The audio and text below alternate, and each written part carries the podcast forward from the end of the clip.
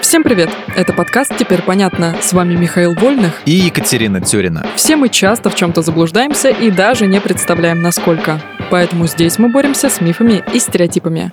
Мифы про Бермудский треугольник – Место, вокруг которого было больше мистики и мифов, сложно найти. И тем не менее, в Бермудском треугольнике пропадает больше судов, чем где бы то ни было. А это загадка дыры! Нет, Катя, это не загадка, это миф. А вообще журналист из Лапенко из тебя отличный. Реальная статистика показывает, что Саргассово море, именно в нем находится злополучный треугольник, не такое уж и страшное. Вернее, совсем не страшное. Согласно отчету Всемирного фонда дикой природы, больше всего кораблекрушений в мире происходит в Южно-Китайском, Средиземном и Северном морях. А еще корабли часто пропадают в Восточном Средиземноморье, у Панамского канала, на Черном море и поблизости от Британских островов. Кажется, я догадываюсь, в чем причина. Там же плотность движения выше. В точку. Но количество кораблекрушений в треугольнике ни на каплю не больше, чем в любой другой точке океана с таким же трафиком. Да и начиная с 90-х годов число пропавших в этом регионе судов значительно снизилось благодаря развитию радиосвязи и спутниковой навигации. Есть теория, что виной кораблекрушений были какие-то магнитные аномалии, будто Бермуды — это единственное место, где компас указывает истинный, а не магнитный север.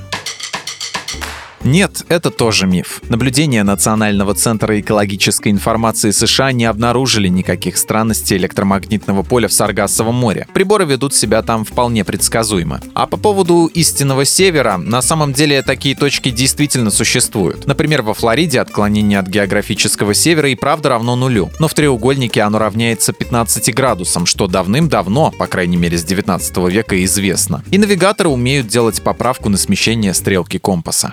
Магнитные аномалии, выхлопы подводного газа, опасный инфразвук — это все уловки ученых, которые пытаются скрыть, что на самом деле корабли топят гигантский кальмар. Катя, хорошо, что ты миру открыла глаза на эту всем скрываемую правду. Вот что бы мы все без тебя делали? Так что, про кальмара это миф? Я оставлю этот вопрос без ответа по причине его бредовости. Лучше расскажу про реальных гигантов в мире головоногих моллюсков. В 2004 году японские исследователи получили первые снимки взрослого огромного кальмара, и с тех пор океанологи неплохо изучили это животное. Выяснилось, что самые крупные особи достигают размеров не больше 12-13 метров и веса в 275 килограммов. Это немало, но все же недостаточно, чтобы потопить даже мелкое рыбацкое судно, не говоря уже о кораблях покруче. А еще кальмары довольно пугливые ребята и не пытаются убивать и есть людей. Ладно, вот тебе менее бредовый вопрос. Правда ли, что для судов, которые пересекают пересекают Бермудский треугольник, страховка дороже. Снова миф. Несмотря на легенды, страховые взносы там не выше, чем в любой другой части океана. Я поняла. Окей. Слушай, а если не кальмар, а осьминог? Че осьминог? А может, огромный краб? Че краб? Ай, ладно, проехали.